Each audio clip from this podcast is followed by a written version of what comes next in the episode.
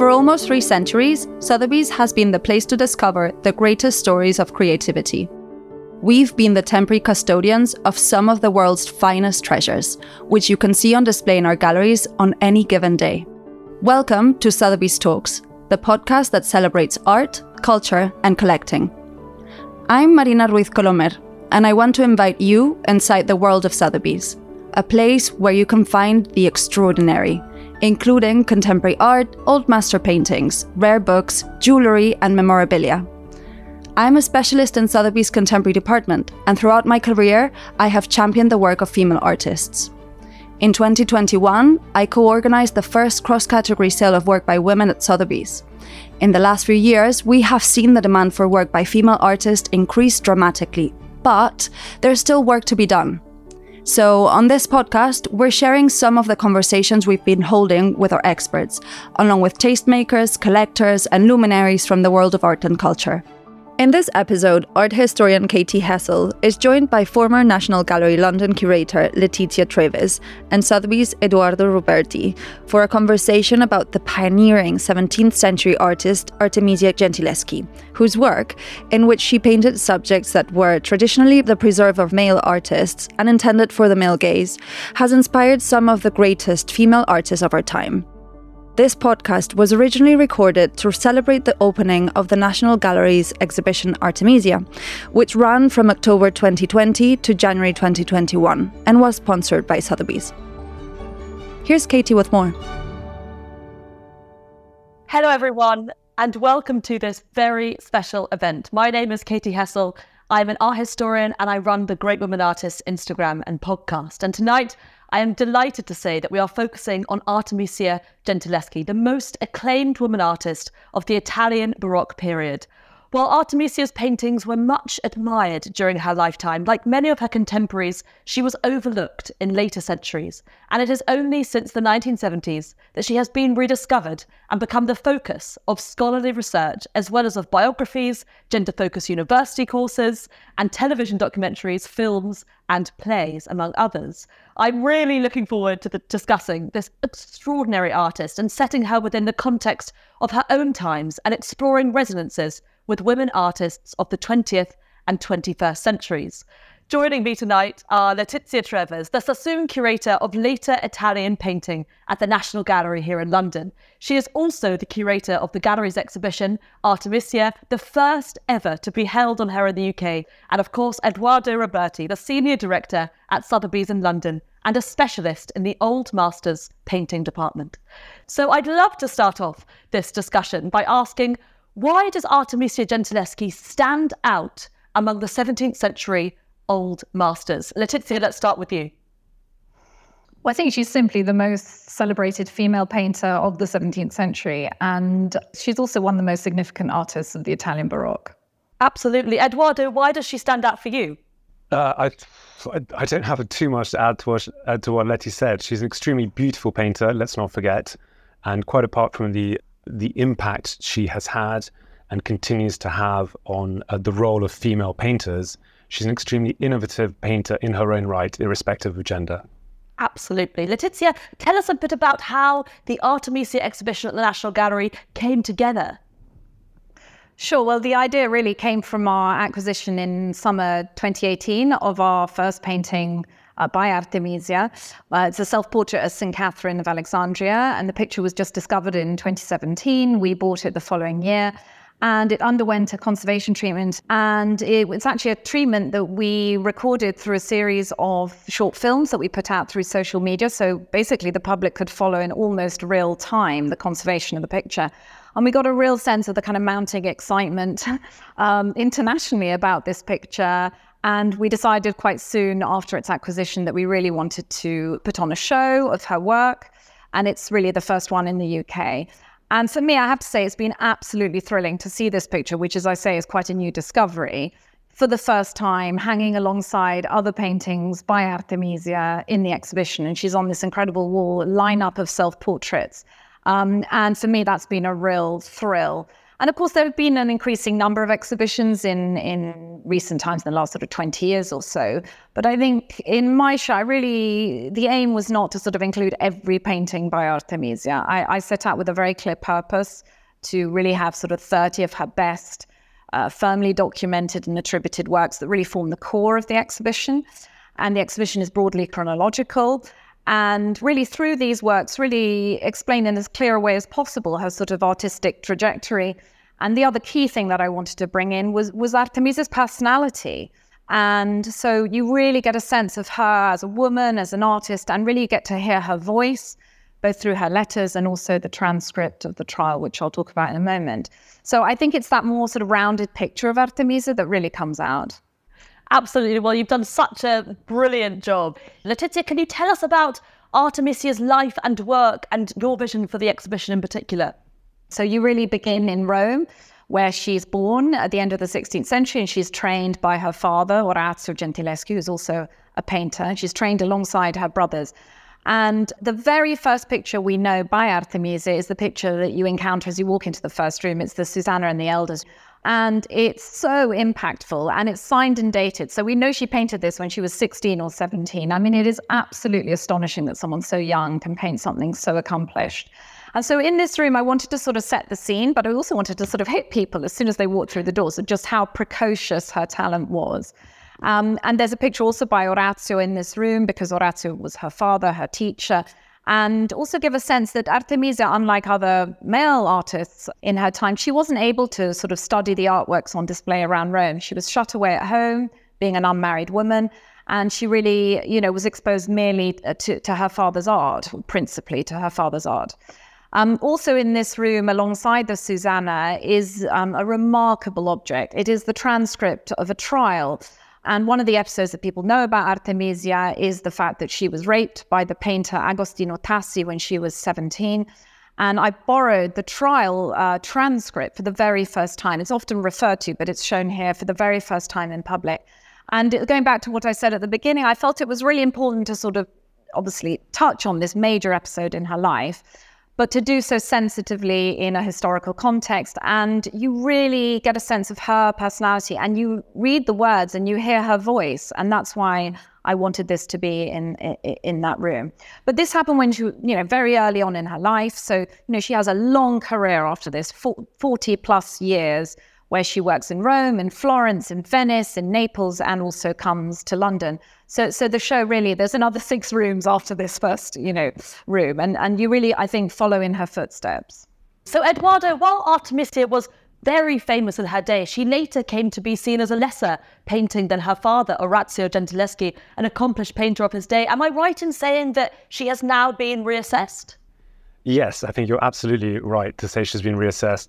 Um, Artemisia was a great painter and she was recognized in her time, slightly forgotten, but I think for today's taste, she's fabulous because she has such movement in her art. She absorbed her father's lesson, and her father was a great, great master and a wonderful technician, it should be stressed.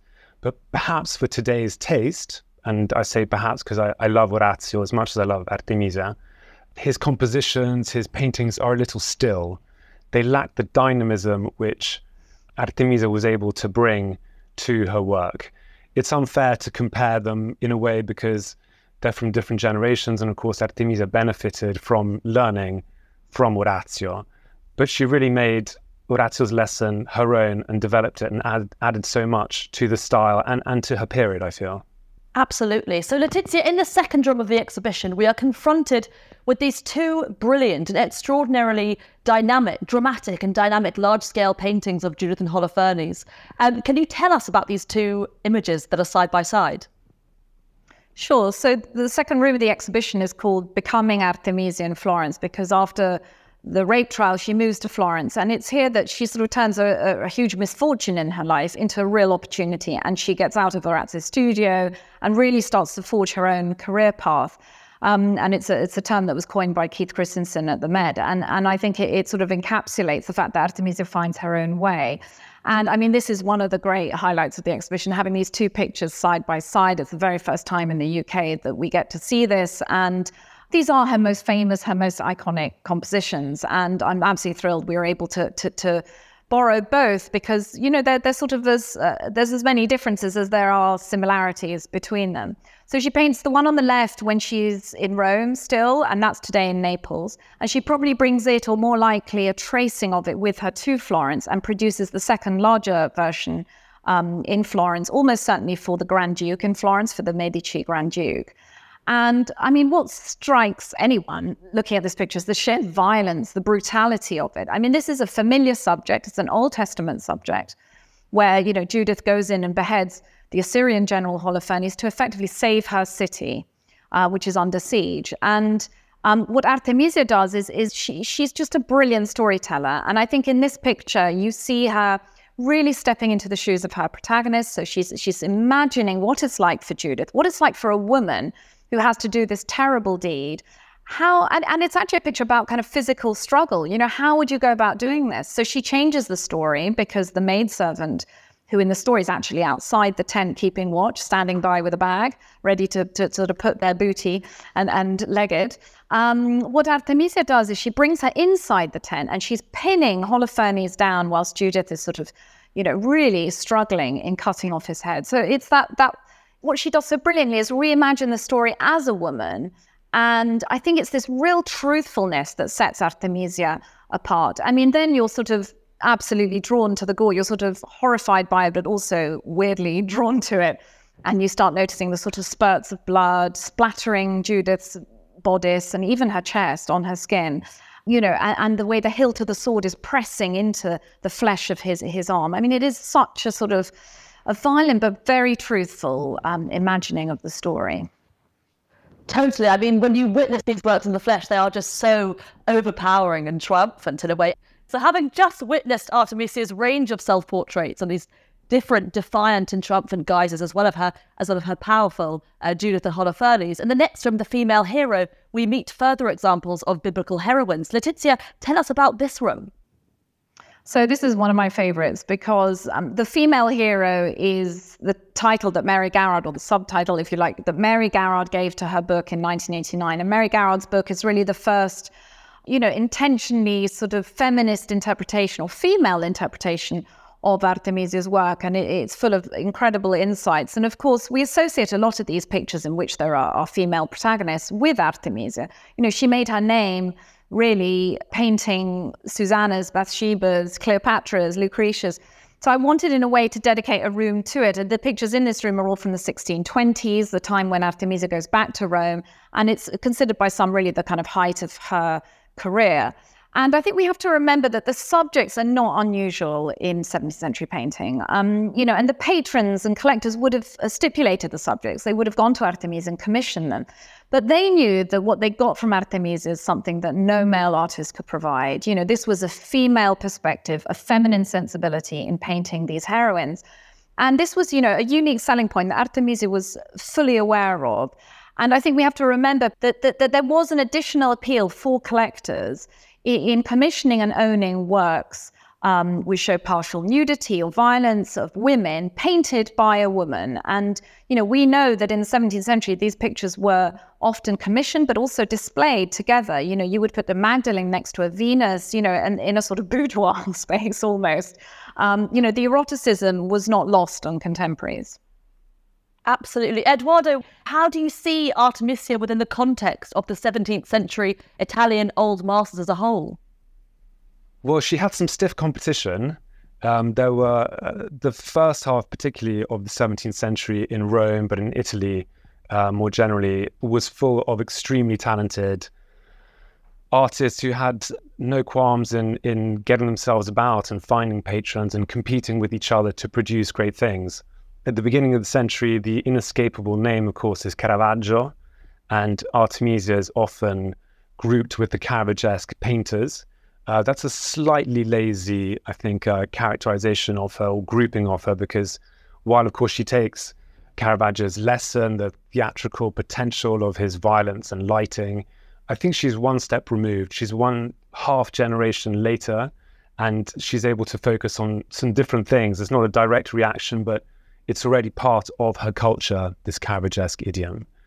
So on the one hand, you have Caravaggio and his tenebrism and this shift in focus from courtly subjects to more profane, touching on the vulgar at time subjects, to then other um, artists such as Guido Reni, who is the wonderful Guido, the Divino Guido. He was he was known even in his own lifetime, um, and pictures such as the uh, the David, which is in Paris, David holding the head of Goliath. That is an exceptional picture. Don't get me wrong; it really is. The beauty, the the finesse of it is second to none. But in terms of the passion it can inspire or the the emotion it can inspire, it's quite far removed from from what Artemisia was interested in. I'm not saying Artemisia is better; they had different interests, but Guido's quite statuesque if you look at this picture relative to the power and movement that Artemisia strives for. So there are lots of competing currents within Italy in this part of the century, the first half of the 17th century. But another name that springs to mind is Rubens. Now, Rubens is not an Italian artist, but some very important formative years of his, um, right at the beginning of the 17th century, were spent in Italy. Like Artemisia, Rubens is not necessarily interested in precision. It's more about the potential in volume, the bounce and movement that one can achieve with paint. I find uh, Rubens, in much the same way as Artemisia, is very voluptuous in his use of paint. Uh, voluptuous is, is, is, often used to describe uh, Rubens as women, but perhaps should be used to describe his paint and his, his interest in how paint can work. I think Artemisia does something very similar, certainly in an earlier stage in her career. Absolutely. Letizia, why is Artemisia so important and popular today? Gosh, I think, I mean, I think really she's incredibly relatable. I think people can relate to her and to her story. I think she's very empowering. You know, I think she's, you know, she's championed now as a sort of figure of resilience and of creativity who faced, you know, extraordinarily challenging odds. But most of all, I think I think you could just you don't have to be an art historian to appreciate her sort of the full force of her work. But actually, what I wanted to do with the show is just actually visually tell the story. And so you really don't have to read every label and you don't have to know who Susanna and Judith are to appreciate her art. And I think it's the power of her her sort of pictorial language which really moves people.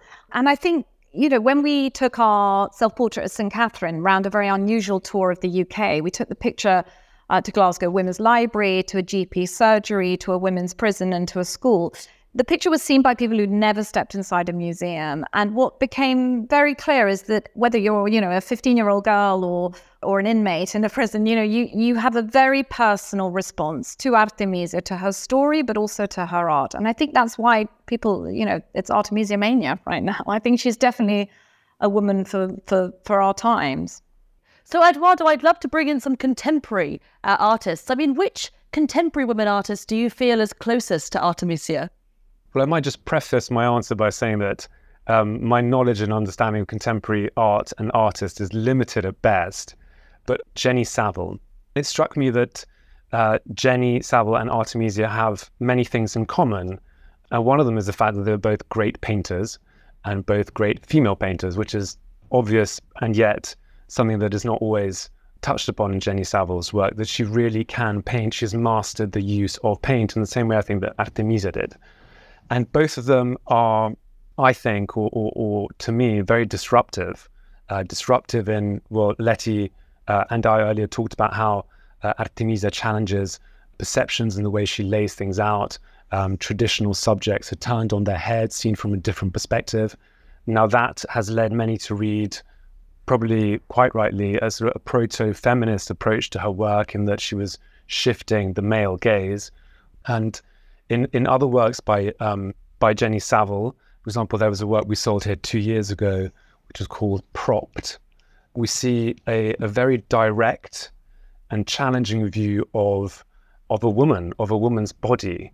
Um, how should we as viewers approach this quite uncompromising, certainly not idealized view of the female form?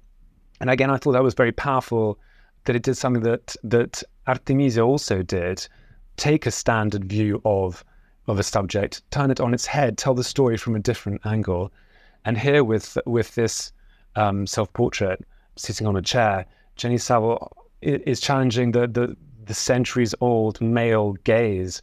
Um, I think there is a suddenly not violence, but an uncomfortableness in the way the fingers dig into the thighs to say, well, what is it we're looking at? How how how are we looking at it? I think that's a very powerful thing. That's what I mean by by disruptive. I don't think either of them necessarily question themselves to their work, but they invite us to, to challenge what we're looking at.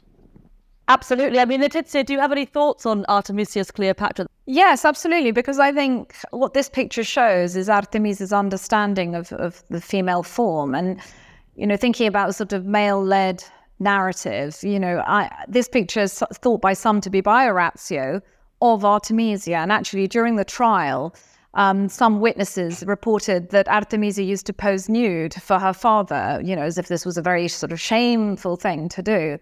And that was assumed for a long time. And I, am absolutely adamant, or at least in my view, that this picture is by Artemisia.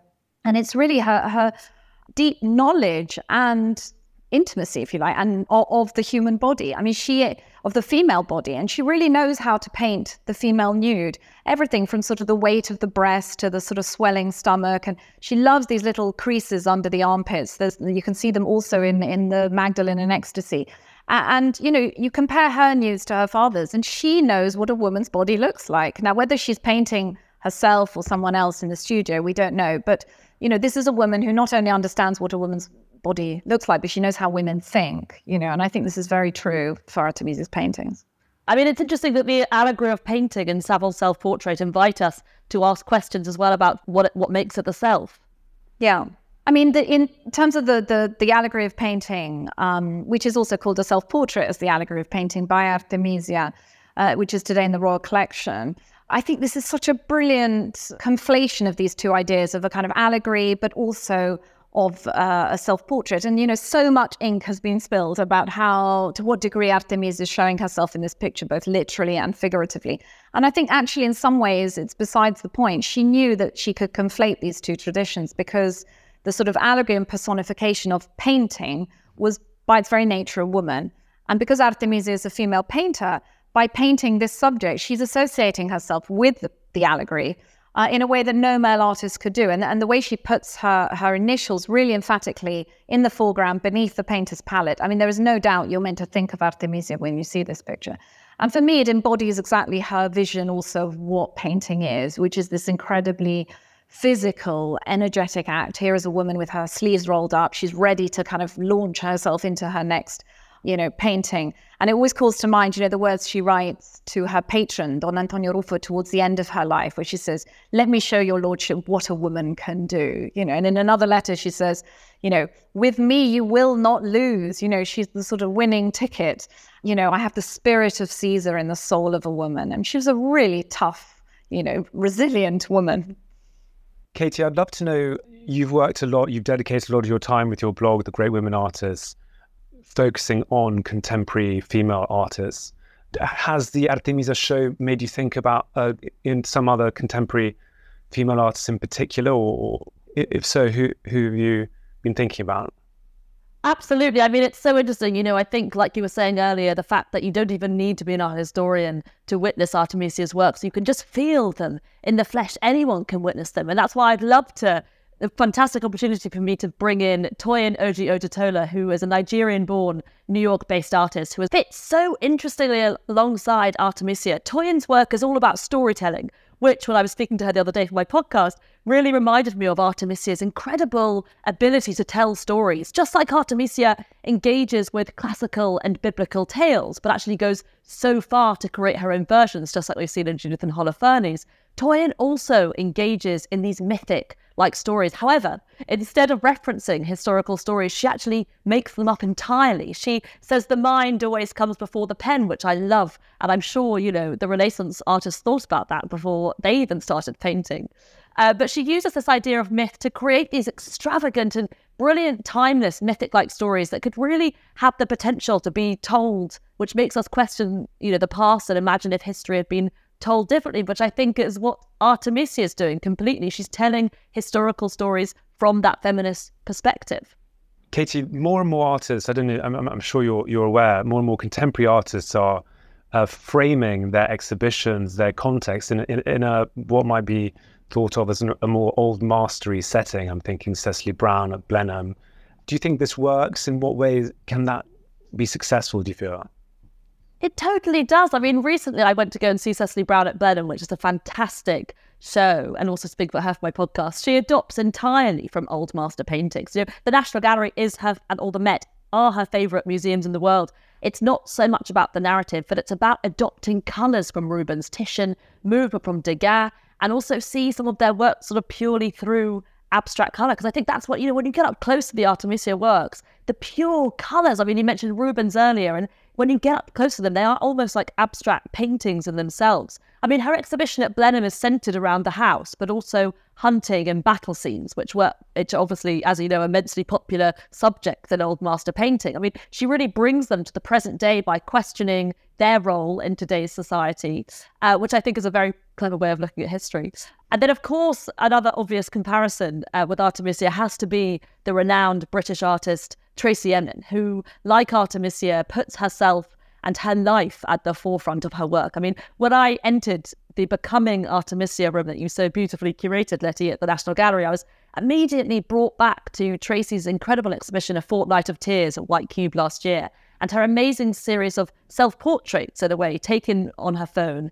Uh, that which dealing with insomnia. And I've grown up with Tracey's work and understanding her life through her work. And it reminded me that she has this incredible ability to control her image and to control what part of her life she gives us. And I think just like Artemisia, she gives us so much. And which brings me back to the room, becoming Artemisia, with her array of self portraits, as it struck me how much Artemisia was in control of her image too. You know, whether she be disguised as St. Catherine of Alexandria, but also the lute player. You know, she was constantly giving us so much of herself, but doing it in a very sort of controlled way. Thank you so much to our brilliant speakers, Letizia Treves and Edoardo Roberti. And of course, thank you so much to Sotheby's for hosting this fantastic conversation. And thank you all so much for joining us today. This was Sotheby's Talk Season 1. Thank you for joining us. To step further into the world of Sotheby's, you can visit any of our galleries around the world. They're open to the public. For more information, visit sothebys.com. And don't forget to follow the show on Apple Podcasts, Spotify, or wherever you get your podcasts. Season 1, which features conversations with guests including Marina Abramovic, Mary McCartney, Tracey Emin, Paloma Picasso, and Julianne Moore, is now live.